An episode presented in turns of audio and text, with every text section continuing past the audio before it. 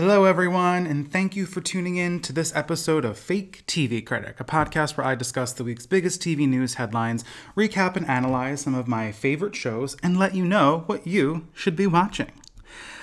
If you made it through last week's episode, thank you, congratulations. I listened back to some of it and was like, this is insufferable for anyone who does not know me and or Andy in real life. Our conversation was annoying and long.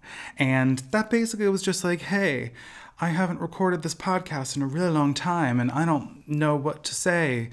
Let's just have our, you know, however long it's been, bi weekly, monthly, or you know, we're busy, we're adults. And let's just catch up on TV. And then you just all got to listen into our private conversation, which sometimes can be interesting and sometimes not. So if you listen to that whole episode, I owe you one.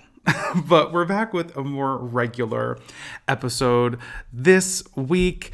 It is oh god what day is it it's september it's we're more than halfway through september and around this time is when i would be we all would be gearing up for like the new tv season and if you're young and don't know what that means before every season was tv season back before streaming and we when we were just re- cable was releasing series all the time we had broadcast seasons and there were like four channels abc cbs nbc and fox and on one of those channels you would sit down in front of your TV and you would turn it on, you would just watch whatever the fuck was on. Didn't matter. Didn't matter what it was, you would watch it. And if you even kind of liked it just a little bit, you would keep watching it. And sometimes if you missed it, we didn't have DVRs, we didn't have streaming, we couldn't catch up. You would just have to wait until there was a rerun. And sometimes that meant that if you wanted to watch it and you watched that rerun, people would catch up on reruns. They'd be like, oh, what's this show? Nothing else is on. Let me try it. And the season would run from September to May, and there would be hiatuses around Christmas and into the new year, which we still kind of do. Um, sometimes, like right after February, and then again right before May. And this was all to like build suspense and to get people invested to run those reruns so people could come back to the finales and the big episodes and know what's going on and be invested and be parked in front of their TVs watching. And we did this for every night of the week, all the shows. And that model is dead. It is very dead. Um, but you know the broadcast networks still exist, uh, especially this year in a very different format. It's I was just thinking how strange it is that the the pandemic quote unquote ended, but we're right back where we were like three years ago when we can't make anything because of the strikes that are going on with the Writers Guild and now the Actors Guild. And along the lines of those strikes, not a whole lot of new scripted content is premiering because a lot of networks are holding on to things or production was shut down when strikes happened. So, like, for example, American Horror Story starts this week on Wednesday, the 20th, on FX, streaming Thursdays on Hulu. And it's a 10 episode season, and I believe they filmed the whole thing but they're because there's a lack of new content, they're splitting it into two halves. So we're gonna get five episodes now and another five episodes at some other date to be announced. Same thing with Chucky. I mentioned this on the podcast last week with Andy that that's an 8 episode season and they did not finish filming the season before the shutdown, the the strike. So we're going to get 4 episodes in October leading up to Halloween and then the next 4 who knows and it's this weird model that like is mirroring kind of like covid when we all just started watching a bunch of old shit on netflix and um, and reruns and stuff like that that we're back in that same place which is wild and crazy and i don't like it but along those notes of the strike, uh, my, the first piece of news is Drew Barrymore and her TV show. So, Drew Barrymore um, was going to bring her talk show back starting today, the day this podcast releases, Monday the 18th. And she was going to bring it back without writers. And her reasoning was that, like, she provides news, which she does. I'm not begrudging her that. But um, you know, like in her roundtable, it's with like uh, what's his face from Drag Race. Ross Mathews is there sometimes. Danny Pellegrino, who I've mentioned before, I love his podcast. He's there sometimes, and there's like you know she discusses news with other people, and it's kind of like The View, but more pop culture and less political, um, and more funny and jokey. But all of that is written by writers, obviously. So she was going to bring it back without writers, and I think it was going to be a half an hour, and it was going to be more um, more news based rather than segments and interviews and things like that. Because if you didn't know, now part of the SAG strike, the Screen Actors Guild, which are the actors, part of their strike now is that they cannot promote things that they have already filmed, which is cutting into a lot of a lot, just a lot. Period. You know, uh, Dave Coulier and maybe John Stamos, I don't know if I'm making that up, I didn't pay close attention, had a Full House recap podcast that they put on hold because of the strike. Um, actors who have movies that are premiering and shows that are premiering aren't doing press for it. I have two friends actually who had Amazon shows come out this summer. Um, my friend uh, Alex and Jen, who I used to do theater with when we were all in high school. Alex is the lead on an Amazon series, which I loved and will probably recommend at some point, called The Horror of Dolores Roach, which was based on a podcast. Um, he was the lead in that, and it came out in July, and it I mean, probably flopped. I didn't see shit about it because no one could promote it, including my friend Alex. And then uh, my friend Jen Jacob was in the first two episodes of a new Amazon series called Shelter, which is by Harlan Coben, who you probably recognize the name. He's a very popular author. And she was in the first couple episodes of that, and she couldn't promote that she was in that either. And it's wild and crazy. So, like, anyway, the whole point of this is that Drew Barrymore was going to bring back her show without interviews because of the SAG strike and without writers because of the WGA strike. And she's gotten in hot water with a lot of people, mostly um, other actors, like Alyssa Milano chastised her and said, I love her very much. This is not the right move. Um, it impacts the strength of our movement. And uh, who else? Who else yelled at her? Uh, Debra Messing yelled at her. Bradley Whitford said, Drew Barrymore would like you to know that undermining union solidarity at the most crucial moment in Hollywood labor history makes her the victim. This has been like a super tough week for her. Um, David Krumholtz from The Santa Claus and a bunch of other shows uh, commented on an apology she posted and said, uh, it's complex for thousands who continue to strike and abide by strike rules. You could shut it down and you'd be considered brave, you'd be forgiven. What makes the strike more complex for thousands of people is you making a decision that hurts their efforts in trying to achieve a fair deal. Debra Messing said, You can choose now to halt production. You can choose to pay your employees like other talk show hosts who have stood in solidarity with their writers. And all of this is just like wild to me because I under I mean I, I understand both sides the the actors and writers are trying to make sure there is no new content because that strengthens their argument. I'll get to more about that in a second. Um, but then at the same time, it's not just actors and writers who work on these shows. There is an entire crew of people who are going to be out of work because two parts of production are on strike. Like the writers being out of work on the Drew Barrymore show means that the camera operators are out of work, the makeup and hair people, the assistants, the sound people, the directors, that the entire, these dozens and dozens, on some productions up to hundreds of people are out of work because writers and actors are striking. Is that fair? Is that fair to those people? Is it fair to Drew Barrymore that Debra Messing is saying you should be paying these people? Now, I don't know if you've ever met someone who works like a labor intensive job like that, like being a sound grip or something. They're proud people. They're not the type to want a handout from their rich boss, which like I would feel weird taking that. Like, I don't know. I work at a church, and if the priest was like, We're eliminating your job, but I'm going to continue to pay you out of my pocket, I'd be like, No, that's fucking weird. But that's what other talk show hosts, quote unquote, are doing. And I don't know who they're referring to. Maybe like Colbert or Jimmy Fallon or somebody is. I don't know. But like, why are you, why don't you have the same energy for The View? Whoopi Goldberg is SAG. She's hosting The View. Why aren't you yelling at her? That's been on the air for a couple weeks already. Why aren't we screaming at Whoopi Goldberg?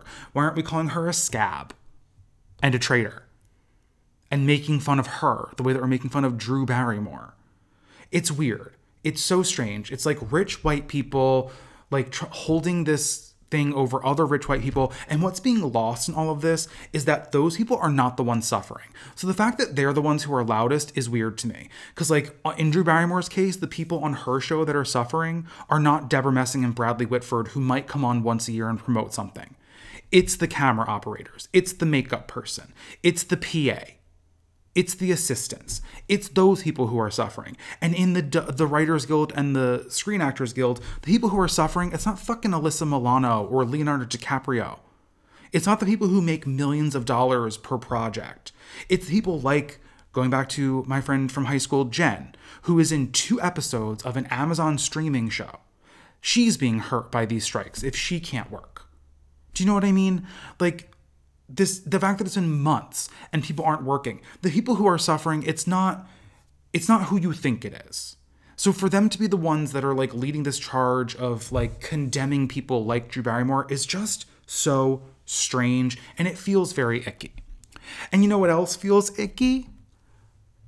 The CFOs, the people who are in charge of these companies who are prolonging the strikes.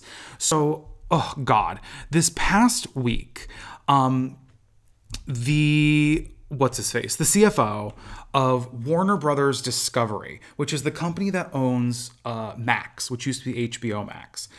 He said this week, his name is Gunnar Wiedenfels, and he said this week at the Bank of America Securities Media, Communications, and Entertainment Conference he said, quote, for a decade in streaming, an enormously valuable amount of quality content has been given away well below fair market value. So, you know, when you pay your $100 a year to watch Max content with ads, or your $150 a year to watch Max content without ads, which, by the way, still does have an ad or two, even if only five seconds, um, or you're paying your $10 a month or your $15.99 a month, whichever plan you have with Max, you're just giving that away to charity. It's being given away to you. You're not. What the fuck is wrong with this man? Like, I pay for Max. I hate it. That that streamer since the merger with Discovery and it's garbage. HBO barely puts out new content. All the shit they were supposed to be putting out is on hold or being delayed. The Gilded Age season 2 is finally starting at the end of October, but I've been waiting for that for over a year. Uh, the new season of True Detective was supposed to start in the fall. It's not. It's now starting next year or sometime. Like they keep delaying content because of the strikes now. And that is that sucks. Whenever I watch a movie on Max, like what just came out, um, that uh, The Flash. The Flash just came out, and I was like, I'm not to see the shit in theaters. I'll watch it on Max there were commercials like every 10 minutes. And because these movies are not meant to be watched without commercials, you'll just be in the middle of a scene and then boom, it cuts to 30 seconds of commercials or a minute of commercials and then just picks up in the next scene. It's so jarring and weird. But just in case you were unaware, you weren't paying for that, it was being given away to you. All this to signal that in the middle of a strike, when there is no content being produced and very little being released, we can probably count on Warner Brothers Discovery increasing the prices of Max and other services like it. Similarly, Disney, in regards to money, Disney struck a new deal with Spectrum, which has some 15 million customers across the country, because they were fighting with each other and all the Disney owned channels went dark on September 1st. Now, you may be like, okay, the Disney Channel, whatever. No, no. Disney owns ABC, ESPN, and a whole bunch of other channels. Why is this upsetting to people? Well, ABC gets Saturday Night Football for colleges, the big college games. ESPN obviously also has Monday Night Football, as does ESPN, um, or as does ABC. And ESPN is the exclusive home of the US Open, which was also occurring during this blackout. And basically, it's like it's something that Spectrum customers pay for and they're now just not getting access to.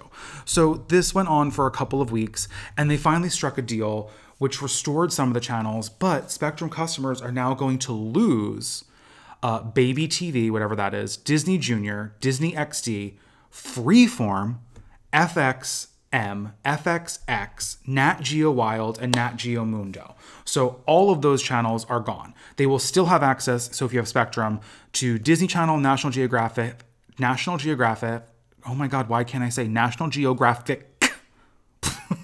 FX, your local ABC stations, and ESPN.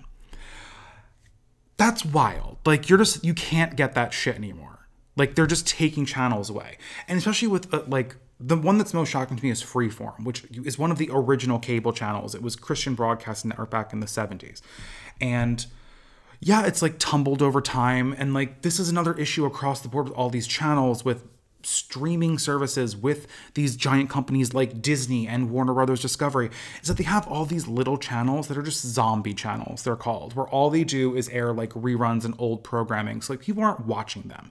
And Freeform is that most of the time. There is some original content, but not a whole lot. And then except during like Halloween and Christmas, people don't really watch Freeform. And they only watch it then for Hocus Pocus and Home Alone and Elf. You know what I mean? But it, all of this signaling that like the way that we're consuming content has vastly changed and these companies aren't keeping up with us. That like they're going to keep charging more and more and more for services like disney plus like hulu like max and at some point you know it's the bubble is going to burst. And i i mean i think it on some levels already has. But think about all the streaming services you have Disney Plus, Hulu, Netflix, Amazon Prime, Max, Paramount Plus, Peacock, Apple TV Plus. And that's not to even mention like the smaller specialty ones. Like I also have Wow Presents Plus. Um, you know, if you're paying separately for like Showtime or Starz or um, MGM Plus or any channels like that you maybe get through Prime or like Shudder, AMC Plus, Screambox, all of these like specialty channels as well. We're paying more for these streaming channels than we did when we had cable. And you know, when are we going to say when? I don't know, but the time seems to be coming soon and they seem to know it. Like I don't know. This whole I'm trying to tie this all together in my mind, but like it's so fucked up when we have these strikes going on where they're like, we just want our money. And the companies are like, but we're not making money. But then you look at the difference and like these CEOs, these CFOs are making like hundreds of millions of dollars every year.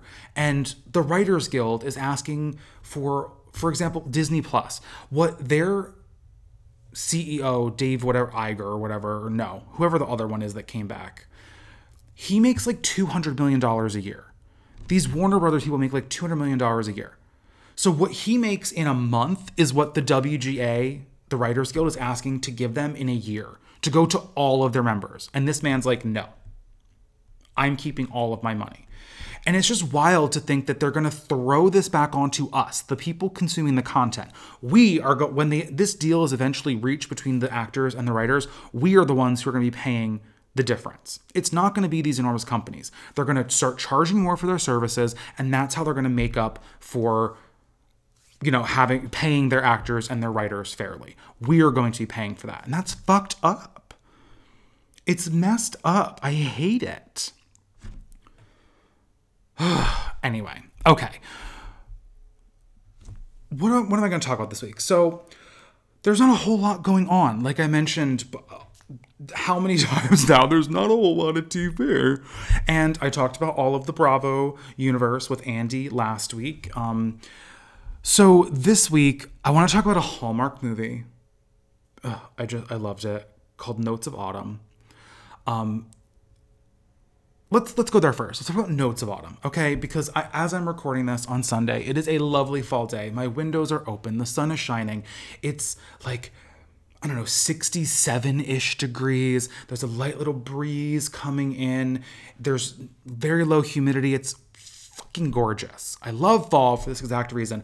I had my apple cider flavored coffee this morning and I had a pumpkin donut with it and it's I wore my robe to watch this movie in and it was just perfect.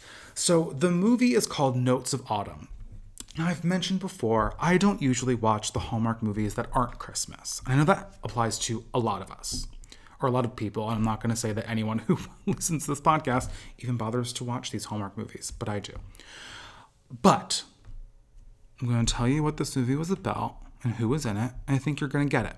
So, Notes of Autumn stars my all time favorite, who I've praised up and down on my Twitter, on this podcast for years, Luke Macfarlane. Oh, God, I love him. It also stars Ashley Williams, who I also adore, who is so quirky and cute and funny. And then it, uh, they are friends. They're not the couple. Twist. And they switch places. One lives in the country, one lives in the city. And they switch places and they get to know each other as best friends.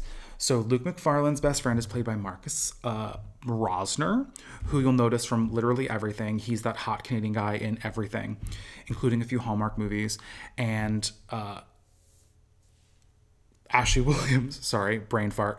Ashley Williams' best friend is played by Peter Porte, who is lovely. He looks like a Disney prince. He literally like looks like Prince Eric, um, with like a touch of Gaston as well. Oh, I'm sorry. I just I got lost for a second. Anyway, so the story is Ashley Williams plays Ellie, who is a classically trained pianist, and but now she's working in event planning because she was like a concert pianist, but then she auditioned for um, some orchestra leader in Philadelphia who was like, "You play like it's your job and not your passion." So then she's like, "You know what? That's not why I should be playing piano." So now she doesn't perform anymore. She does event planning, and she's good at it, but she's also scatterbrained and quirky and a weirdo. And she lives in the city, and her best friend is Leo, played by Luke Macfarlane, and he lives in Canada, in the outskirts of British Columbia, in like the fall capital of the world, right? And he is a famous romance author, which, like, pause. Um, I used to write queer romance. Uh, and let me just say, not a whole lot of men in that field. And uh, and if there are, they're not writing under their own names. They're writing as women. Women, sorry, this is not no shade to any women who listen, to this or who I'm friends with. Um, you don't like to read about romance from a male perspective. Understandable. Even a gay man's perspective. It's understandable that you don't want to read about what a dude thinks about romance, right? Anyway, that sidebar. Okay, so he's a famous romance writer, and he's like got writer's block for this like 15th book in his series, I think it is. But his publisher's up his ass, like, gotta give us this book. The, the women need more masturbation material, more bodice ripping, clearly Bridgerton inspired. So he's stuck. She gets fired from her job, and they decide they're going to switch places. And Leo's going to go to the city, and Ellie's going to come to the Canadian wilderness. So while they're gone, Leo says, Okay, you're a concert pianist. You're going to help my friend Sam, who is planning the piano ball, but he's leading a string quartet, and they're going to be playing Autumn by Vivaldi from the Seasons Concerto. And I told him he would help. But she's like, but I don't perform anymore. And then obviously Sam's like, but you're good, girl. So they, you know, she rediscovers her love of music and helps the string quartet sound better by also discovering the connections to the music and it's very lovely and it's there's a lot about leaves and how leaves are fall is the most romantic season because even though the leaves are falling they burst into a burning field of colors or some shit before they fall to the ground and it's like this big display of beauty before it all falls apart and dies. But it's also a reminder that you know in order to survive that the tree still lives even though the leaves are dead or whatever and then while leo is in the city um, ellie's friend matt who's a chef is going to do a pop-up of his restaurant And he's going to use ellie's kitchen to cook because his kitchen's too small but so when Leo arrives, Ellie, who's a scatterbrained, you know, weirdo, we already talked about that. She's she's not she gets distracted very easily. Forgot to tell Leo about Matt being there. So they walk in on each other and they scream, but also fall in love because they both are the most attractive men on the planet. And I would have liked this to be on a different network where we could have seen some skin. I'm just gonna throw that out there. Anyway, so Matt and Leo start to fall in love, and Leo, you know, starts to it gets shown around the city by Matt. So Matt helps him overcome his writer's block, and Leo's like, you know what? Maybe I shouldn't be writing another bodice ripper. Maybe I should be writing the story I want to write, which is about gay rival architects who fall in love. And it's called Cornerstone. Starts writing this book, sends it to publisher. Publisher's like, no, bitch, I told you I want the the ladies need to masturbate. They need more steamy historical romance. Write me that shit. And then he gets all upset and he runs away. And Ellie gets upset because, you know, she doesn't want to play in front of people or whatever weird stage fright things. So they go back and they swap places, but then they both realize that they're in love with each other's best friends. And Ellie's in love with Sam and Leo's in love with Matt. And they switch back places just in time for the big piano ball and I, Matt comes with Ellie or some shit. I don't, unclear. There's no scene there, but basically, I guess they're all like, you all love each other. Stop being dense assholes. And then they all come together at this piano ball, and Ellie plays the piano, and then she kisses Sam, and then Leo and Matt watch the ball and they realize that the reason that Matt's food is so good is because Leo inspires him. And the reason that Leo's new book is so good is that he's finally honest and writing about what he knows. And it's because Matt's come into his life and they have this new relationship. And like, oh, there was a really good line. Okay. So as they're like reconciling, right? Um, Matt's, uh, Leo says, or wait a minute regardless, Ellie is like, you know, this is the best thing that Leo's ever written, Matt, and it's because of you. And Leo says, you know, she told me that it was because of you that this is the best thing I've ever written. And Matt says, no, it's because of it's because of you. And Leo's like, no, it's because of us. And I was like, yes, motherfucker, God, that's such good romance writing. Like, it's not good writing right that like that sounds very silly and stupid and cheesy but in the romance world that is some good shit just like the thing about the leaves, where I was like, that doesn't really make sense because at the end of the day, we are watching death happen all around us, which is not the most romantic thing, but it is symbolic of like change and new beginnings and all that shit. Which, like, why didn't you just say that? Why didn't you just say that, like, you know, in order for the flowers to burst into color next year, everything else has to die first. And it has this season, we have to shed the skin of this season so we can, you know, look beautiful after the winter, or I don't fucking know. I'm I didn't write this movie. I'm making it up as I talk to you into this microphone. But regardless, like in romance, that shit works. In the maybe not so much anything else, but you know.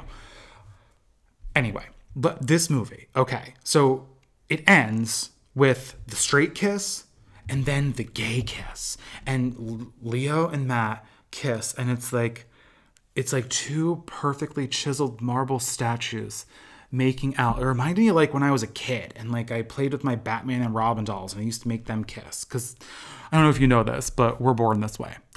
like at, at four years old, I didn't know that that wasn't quote unquote normal. That's what I was doing though, making the Batman and Robin dolls make out. And like reminded me of that. We're like two perfectly chiseled pieces of plastic. We're just like making out. And like that doesn't sound all that hot, but it was. It really was, I promise. And and then there's like a split screen, so you see both kisses happening at the same time. And then, whew, it was good. It was good. It was good. It was really good. It's streaming on Peacock right now until I think Tuesday. So if you're listening to this after Tuesday, the what what the 19th, I guess, maybe SOL on Peacock, but it'll be re-airing on Hallmark. It, it's it's a fall movie, so you got until Countdown to Christmas starts, like the week before Halloween, they're probably going to be rerunning this movie because they you could tell they spent some money. They got Luke Macfarlane back. He was supposed to be done. Magical Christmas Village was like supposed to be his sayonara to Hallmark Channel, but then he had baby, a baby or babies, I forget which. Um, I think maybe just one. I can't keep track of the gays and their babies because Pete and Chasten had twins, so I, I feel like Luke and his partner had twins, but maybe it was just one. I can't remember. But he had a baby or babies over the summer.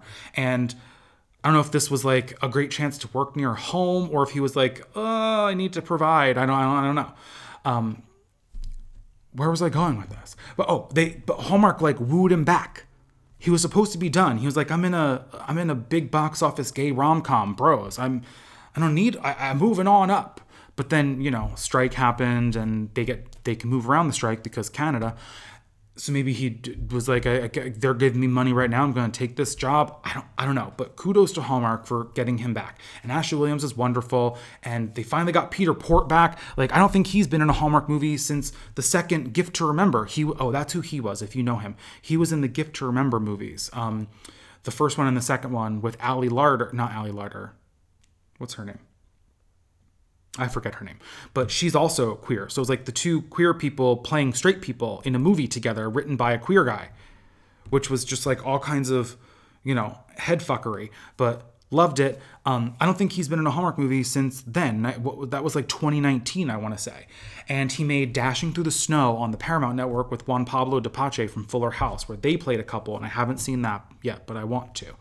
And that was his first gay Christmas movie. So I just I have to say this movie is adorable. It is so cute. It is legitimately funny. Like there were actual funny parts to it. Whenever Leo is writing his historical romances, um, two actors from I think When Calls the Heart reenact his lines, and they're very funny. And it's it's always like him in his own head, and they do a lot of direct to camera jokes, like it's a Victorian romantic The Office. It's very funny and it works very well, and I really liked that. And Peter Porte is just so charming and sweet and naturally funny, and Luke Macfarlane smiles, and it's like the world doesn't exist anymore. And Ashley Williams is so quirky and offbeat and weird and cute and adorable. And then Marcus Rosner has the best hair in the entire universe, and you can. Oh, he's just so handsome with the stubble and the jaw and this just really worked for me. It just really worked for me. Like, there's lots of autumn, there's lots of fall. I mean, they're playing Autumn by Vivaldi for crying out loud. Like, they they were like what we do for Christmas movies, where there's just Christmas everywhere. You know, you need to fill that frame with Christmas. If they're walking outside, there need to be Christmas, there needs to be garland and lights and wreaths. If they're inside, there's a Christmas tree and it's decorated to high heaven with balls and garland and lights. And there better be a train going around that bottom of that Christmas tree, right? It's kind of like that, but with fall, where everything is gourds and pumpkins and orange and yellow and brown and red, including their wardrobes. And, uh, you know, even the food that Matt's talking about cooking is you know, this is a squash soup or whatever that I'm making. It, the, everything is just very fall, very autumn. It was very cozy and seeing all the trees in Canada. Oh, it was so good. I highly recommend it. It was, and just, I'm, I'm going to end on this that if you follow me on Twitter, I have been manifesting. Like, why do I love this movie? Is that it was made for me. I've been manifesting this movie into existence for four years. Since 2019, I have been tweeting at Hallmark and into the ether that when you have Luke Macfarlane in your stable of actors, put him in a gay movie. Like this is, you know, the year of or after, I forget which, the Zola ad controversy where uh, Bill Abbott pulled the ad because it showed two women in wedding dresses, maybe kissing, maybe not, I don't remember and they got embroiled in that whole controversy. How would you over give us a queer movie? Give us a movie with gay people. And they already had gay actors in their stable. They had Luke Macfarlane and Jonathan Bennett and Peter Porte and uh, Robert Gant and others. I was like, why don't you just give us a movie with these people? Like, you have Luke Macfarlane. He is one of your biggest male draws on this network. People watch Hallmark movies specifically to see Luke Macfarlane in them. They do not care that he's gay. They they believe him with women, they'll believe him with men. Put him with man. And every single time I tweeted about that, I mentioned Peter Porte in it because he also is out of the closet and married to a man and very attractive and perfect looking, just like Luke Macfarlane. And I tweeted this literally every year, once a year for four years. I tweeted, give us a gay movie with Luke Macfarlane and Peter Porte. Give us a gay movie with Luke Macfarlane and Peter Porte. And here it is. I, vi- I I secreted this into existence. Like this is why so many white women 10, 15, 20 years ago made vision boards. My vision board was just my Twitter account. I didn't realize that I was speaking Notes of Autumn into existence by and because I, I never even specified to make it a Christmas movie. I didn't care. Just give us any movie with Luke Macfarlane because he does non-Christmas movies with Hallmark. He did that Taking a Shot at Love about the hockey player, and he did the Valentine's Day one where he was a chef. He does other ones. I was like, just give us a Luke Macfarlane movie where he's fucking gay, where he's gay as shit and he falls in love with a hot man. And you already have all these other gay hot men. Use one of them. And they did. Like, there is no excuse for shit like Red, White, and Royal Blue casting straight actors and all of these other gay rom coms that are getting made or gay movies in general getting made where they're casting straight men. When Hallmark Channel can cast two out actors to play a gay couple in a movie, major studios can do it too. I loved it. Oh, I loved it. And of course I did because basically, if you watch this and like it, you're welcome. Anyone who enjoyed this movie, you're welcome because I made it happen on my Twitter account. Oh, God, I loved it so much. Okay, where are we at on time? We're about 35 minutes. Okay, I want to talk really quickly about a show that I mentioned last week that I was watching um, and not enjoying because it's bad, but I'm watching it anyway, and it's called Survive the Raft. And speaking of, it's on Max. It's airing on Sundays on the Discovery Channel, but then it's on Mondays on Max. And that's how I'm watching it. And basically, why am I watching this is because I realized I pay $100 a year for Max and I barely fricking use it. So I better start watching some shit on it. And this is one that I chose because the commercial looked fun. And boy, was that commercial a lie. Okay, so Survive the Raft is a reality competition series, kind of like Survivor. And it takes place on they call it a raft. It's not a raft. It's a fucking boat. It's big. And they're floating in the middle of the, I don't know which ocean, Indian Ocean, Canary Islands, somewhere around there. I don't Atlantic Ocean.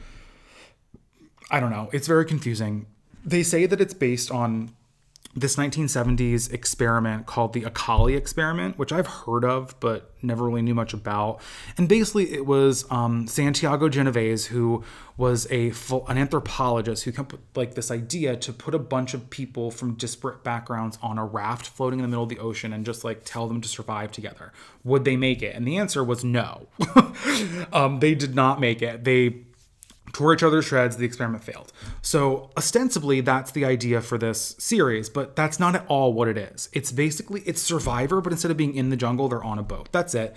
Because they've also introduced this element of competing for money and tempting people with that money to steal it. Like, so they do these challenges, they make money for it, and the money goes into a pool. And at the end of the show, whoever's left splits the pool.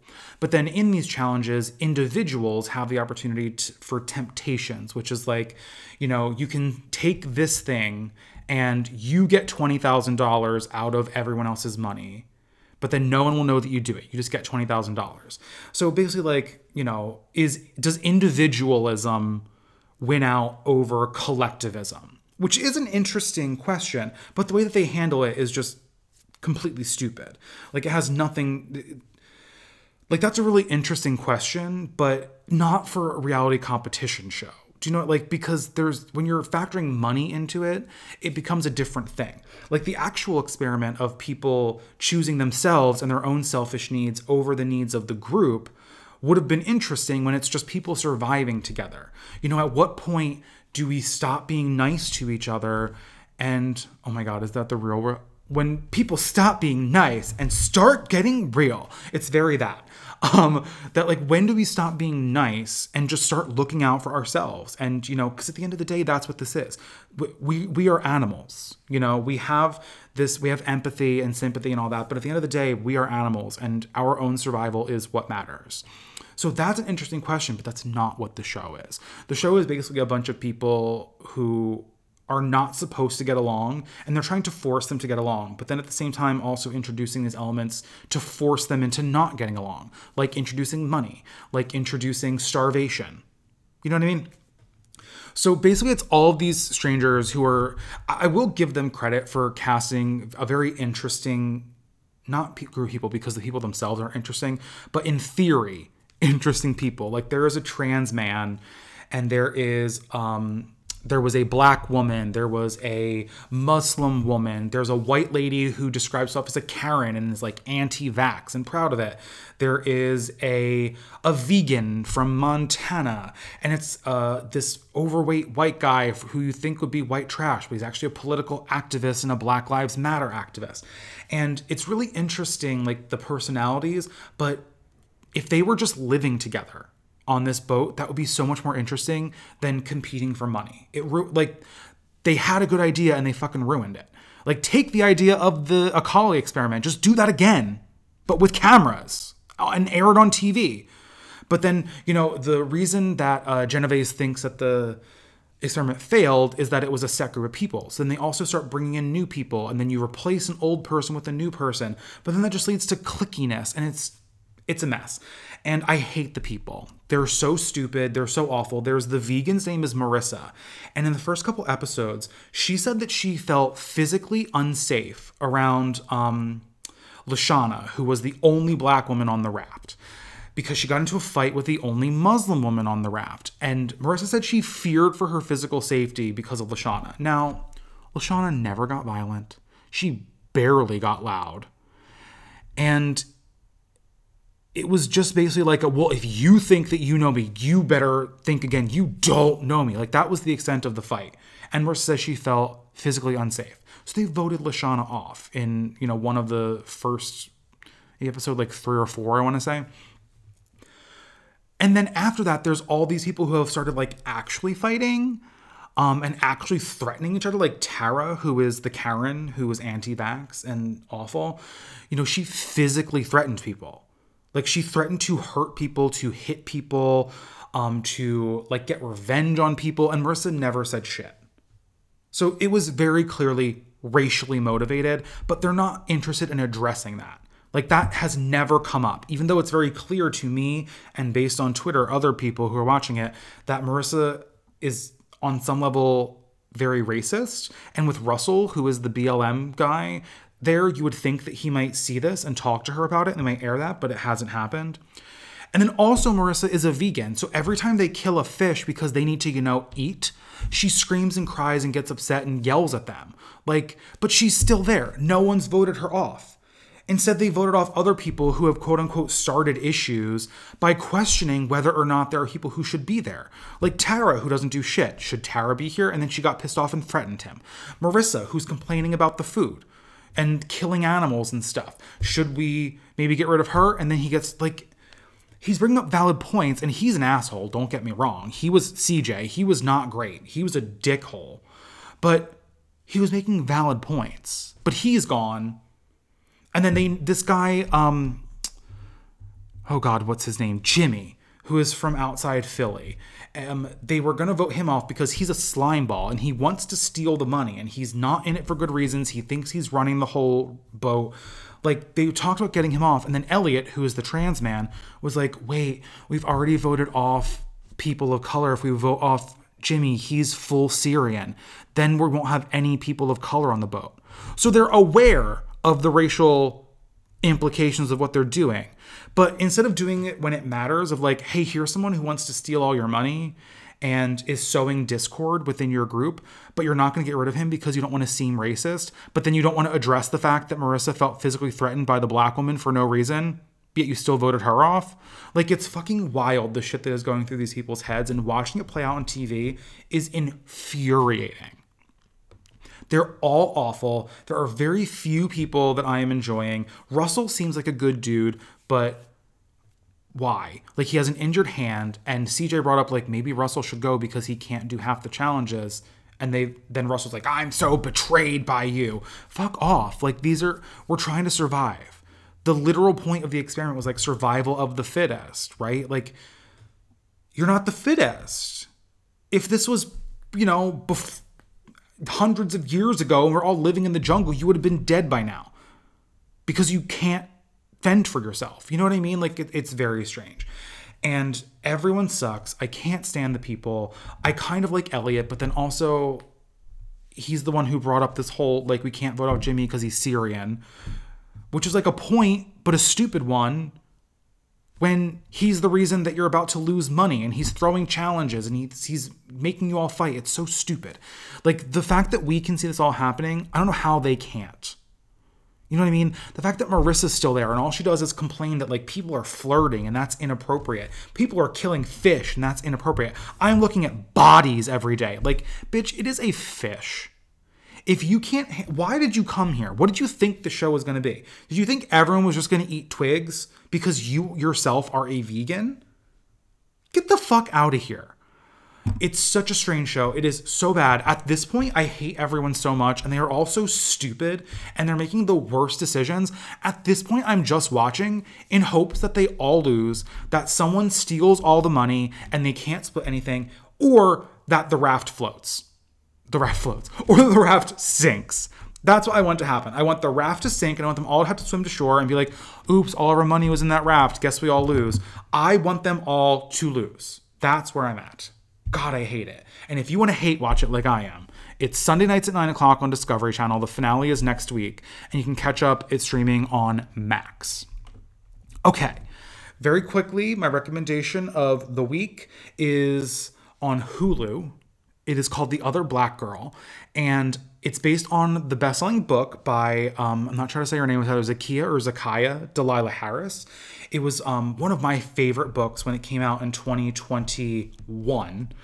I loved it. It is about a woman named Nella who is the only black woman working at a prominent New York publisher, and she's gotten used to like the microaggressions and she's trying to like claw her way up she's, she's an assistant but wants to be an editor. She's like trying to claw her way up this corporate ladder and she's the only black girl. And then one day she walks in and there is another black girl the other black girl who is also hired as an assistant. And nella's like oh my god this is amazing what I've always wanted, we're going to be best friends. But then it ends up being very competitive between the two of them. And then it takes a very supernatural, mysterious twist as well, which I'm not going to spoil because it's very interesting. And now the show is by the woman who wrote the book. She is the developer alongside the actress Rashida Jones. But the book differs a bit in some very key areas from the show. And I don't know if they're necessarily like better ways, but it does make the show more watchable for sure. There are 10 episodes and they're about 20 to 30 minutes a piece. You can speed through the whole thing in an afternoon, and I recommend it. It is very bingeable. It is so well done. From the music, the casting is so good. Nella is played by a newcomer named Sinclair Daniel, who is perfect and is very uh, relatable and likable. Um, because like one of the things in the book that I think a lot of white reviewers had trouble with was trying to relate to Nella because you know most white people never have the experience of being the only white person in a room. Um, so it was hard to relate to, but I, I didn't feel that. I mean, I didn't feel it in the book either, but I especially didn't feel it with Nella. Like, she's just so warm. Sinclair Daniel brings such a warmth and humor and lightness to the character that it really makes her feel like you're every everyone's best friend. Like, you know exactly who this woman is, regardless of race or, or even gender, you know who this person is. We all have that very the person we're rooting for, that we respect, that we can call for drinks, that has that is deep but also fun, um, that can talk pop culture as much as she can classic literature. I loved it. And Ashley Murray from Riverdale and the Hallmark Christmas movie Christmas in Harmony. um, she was Josie on Riverdale. She is Hazel, who is the other black girl. And she is so cool and funny. She has some great one liners like, oh, we should go to this party. Anna Wintour might be there. You know, maybe she'll want to pitch us a book on, I don't know, how to make under season chicken or reuse a tea bag, which made me LOL. Um, because I, yes, just so funny, just so funny. Eric McCormack, Will from Will and Grace, uh, plays the owner and uh, head editor, editor and editor in chief, I guess it's called, of this book publishing company. Oh God, he has aged so well. He is so fucking hot. Um, he's there. Garcelle Beauvais from The Real Houses of Beverly Hills plays this famous author that Nella and Hazel that got them into writing and books named Diana Gordon. She's there. Um, there are some really fun uh, bit parts Hunter Parrish from Weeds plays Nella's boyfriend. It's it's it's such a fun show, and there's a mystery to it that doesn't go to like the most um not the it's an interesting thing, but like it's obviously not realistic. It's like a supernatural kind of twist, but it's very re like the the metaphor behind it is super interesting and real. Um it's just it's really fun like trying there there are so many mysteries wrapped up into this like nella gets notes like threatening notes being like leave wagner now wagner being the place where she works and trying to figure out who sent those and why and this history of diana this author that she loves and her editor and best friend Kendra Ray, who was the only black editor in the history of this book publishing company. And then the tension between Hazel and Nella of how they can work together and support each other, but the, also the built in rivalry that's there because they're the only black women in this company. It's so good.